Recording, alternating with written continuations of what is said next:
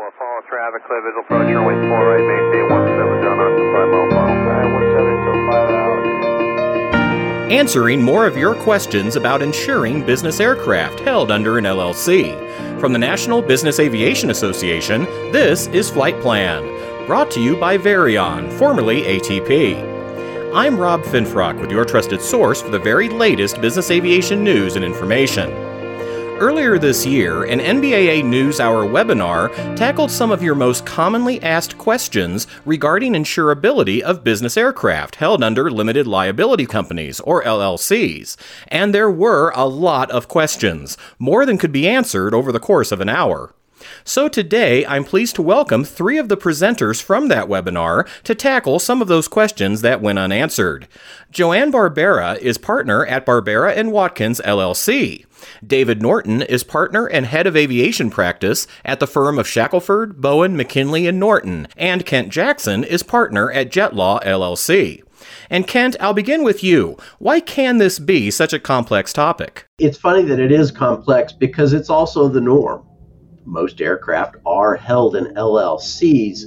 The complexity that comes into the game with insurance is that we need to make sure the insurance companies understand who the operator or operators are. David, what are your thoughts?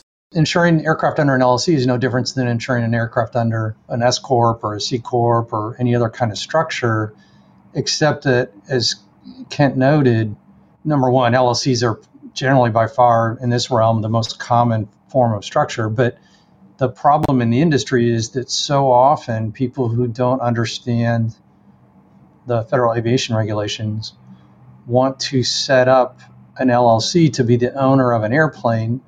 They'll elect to treat it as a disregarded entity, which is a federal income tax filing concept, not a F A A or an insurance concept, and then they'll have the L L C fly the members of the company around under the F A A's non-commercial rules, and that creates an automatic conflict between the F A A rules and some general risk management principles and, and what the insurance contract may say. So almost invariably, if you're using an L L C, if it's a holding L L C, you have to do leasing, and that's been a big problem within the industry is the insurance companies not necessarily focusing on that aspect of it and what that means. Kent and David indicated this, that we have a lot of areas of law and concern involved. You know, when you set up an L L C to own an aircraft, whether it's operating the aircraft or leasing an aircraft for operation by others, you're dealing with the F A A rules. You're dealing with corporate law or, or entity law in the state you're uh, organized in. You're dealing with business law, and then also common law and statutory law in the state you're in and the state you're flying in. Tax laws as well. So each type of law looks at the aircraft and the arrangement differently. And because of that, I think it's easy for concepts to get confused between areas of law and also for misconceptions to kind of permeate. One question from the webinar, Joanne, concerned what red flags we should look out for to indicate that an L L C-registered aircraft operated as a dry lease might actually be considered an illegal charter. If I'm the customer and I'm calling a company for charter, and they offer me uh, this other arrangement instead, that's a big red flag. You know, we don't have anything available for charter, but you might consider this other dry lease arrangement. And by the way, we have pilots that you can use as well. That would be terrible. Run away. Do not go there. I totally agree with what Joanne said. And I would say, to some extent, if you're flowing through an aircraft manager or management company and you're not really talking to a party that actually owns the airplane, that raises some questions as to who's really coordinating what. And people, a sophisticated purchaser of these services, should have some concept between the non-commercial and the commercial rules. Are they really selling themselves as charter, or are they staying away from that? And that goes back to Joanne's note that if they're saying, well, we're not a charter, we're leasing, but don't don't worry, we'll take care of everything, those are contradictory statements. I agree with Joanne and David that it's a balance of flexibility versus responsibility. If you really have flexibility in making decisions about the use of the leased airplane, and you understand you have the responsibility for those decisions and the use of the aircraft, it's probably legal. If you have virtually no flexibility in the decision making, the decisions are made for you. And if you think you don't have responsibility, then uh, those are red flags. More answers to your questions in a moment after this word from our sponsor. Take your aviation operations to new heights. Introducing Varyon, formerly known as A T P, your ultimate partner in achieving maximum aircraft uptime. At Varyon, we understand the challenges faced by everyone in aviation.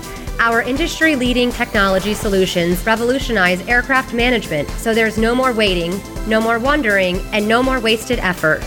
Get real-time visibility of your maintenance, inventory, operations, and regulatory data right at your fingertips with an easy-to-use system, backed by a team of experts with deep aviation knowledge, offering twenty-four seven, three sixty-five support. After fifty years in the business, we have built a growing reputation for getting our customers more aircraft uptime. That's why thousands of aircraft operators worldwide have already discovered the power of Varyon. Say goodbye to downtime and hello to increased efficiency and profitability. Visit Varyon dot com to learn more. Varyon, let's get you more uptime. We're back now with David Norton, Joanne Barbera, and Kent Jackson, and our discussion about insurability issues with aircraft held under an L L C. Kent, another question about dry leases, asked about the difference between having a certificate of insurance naming the lessee versus having a lessee specifically listed on an endorsement to the policy. The first thing to understand about that question is the insurance industry doesn't have one set of standard forms. And so, unfortunately, when we talk about specific terms or specific forms, what we're looking for is to make sure that each party is properly insured for the risks they're taking.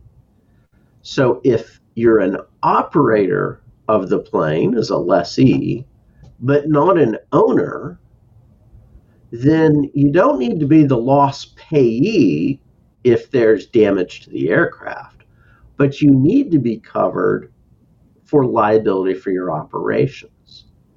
And unfortunately, how that is accomplished isn't standard within the industry.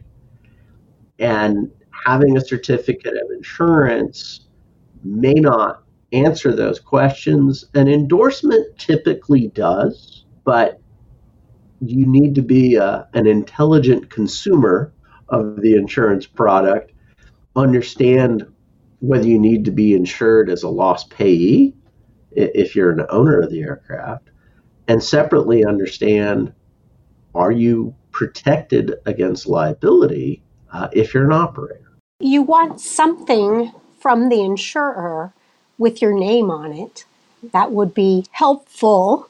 And you're looking for what types of coverages apply to you in the way that you're named. So is it liability coverage? Is it as a named insured or in some other capacity? So I think it's important to ask for that, but you also then have to read and understand what you've been given. David? I'd also I'd be careful, you know, to Kent's point, there's there are a bunch of different forms, but as a general rule, a certificate of insurance quite often is issued through the broker. An endorsement actually comes from the underwriter. And most certificates of insurance, they give the data that you want to see, as Joanne said, indicating that there's policy in place. But at the bottom of the certificate, most of them say this is not binding on the underwriter. They're only really good if they're married up with an endorsement. Once you have an endorsement, that actually modifies the policy itself to make sure that you're you really are getting the coverage that you're looking for. So you gotta you gotta talk to your broker, look at the certificate. Sometimes it's worth insisting on an endorsement. David, what's the difference between named insured and additional insured? That's a really good question. A named insured is essentially the person who buys the policy, the person who's in contract with the insurance company. You can have more than one named insured. It's possible to have several named insureds. Named insureds bring with it comfort that all of the scope of the coverages under the policy apply to that person and their operations. The downside with the named insured, and while you don't necessarily want to name everybody named insured, is it also gives you certain rights and obligations that you might not want to extend to an occasional use of the aircraft, somebody that you still want to fall under some portion of the coverage. Kind of like Kent mentioned, if you're a lessee who uses the airplane occasionally, you're not necessarily going to be the one that wants to be the loss payee, which would generally be associated with being the named insured. So an additional insured means, okay, there's a named insured, there's somebody who's purchased the contract, there's full coverage for them. An additional insured is coming along typically for the liability insurance, for the for what happens if, heaven forbid, somebody's hurt or there's property damage outside the aircraft. The danger with additional insured, and I see this all the time, I bet Kent and Joanne do all as well, is if you're doing a lease to somebody, so you want them to assume operational control, uh, as Kent mentioned, you know, they're the ones who become responsible for it.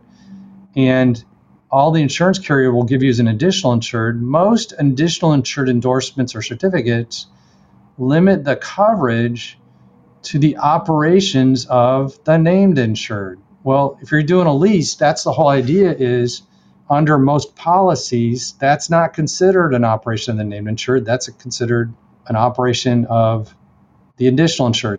And, and you can do it, and most policies will allow you to get an additional insured providing coverage for the actual operations of the additional insured. I think that just stresses the importance of looking at the words, reading them, and making sure that each element is covering you for what you're doing in the arrangement. Joanne, a couple of questions from the webinar concerned know your client regulations for dry leased aircraft.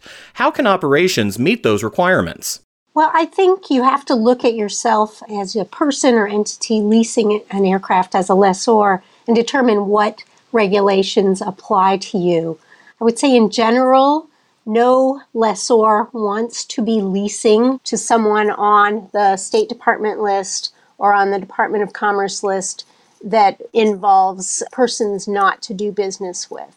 So I think it's important to, whether the know your customer information collection and check requirements specifically apply to you, to, as a best practice, go ahead and check the lists, ask for the information so that you can do so.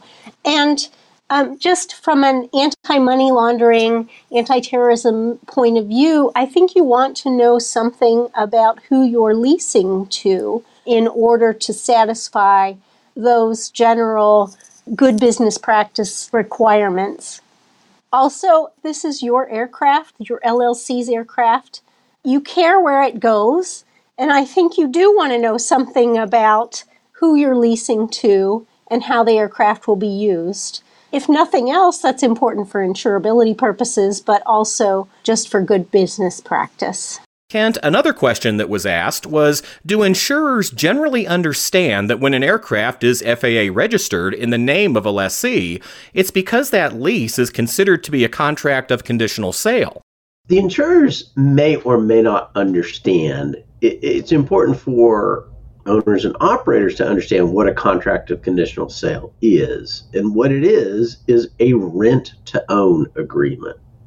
So the user of the aircraft, the lessee, is going to make payments on the lease, and at the end of those payments will own the aircraft. In that type of arrangement, the F A A allows them to be the registered owner on day one of that contract of conditional sale. The insurance challenges that come with a contract of conditional sale, understanding who the operator is.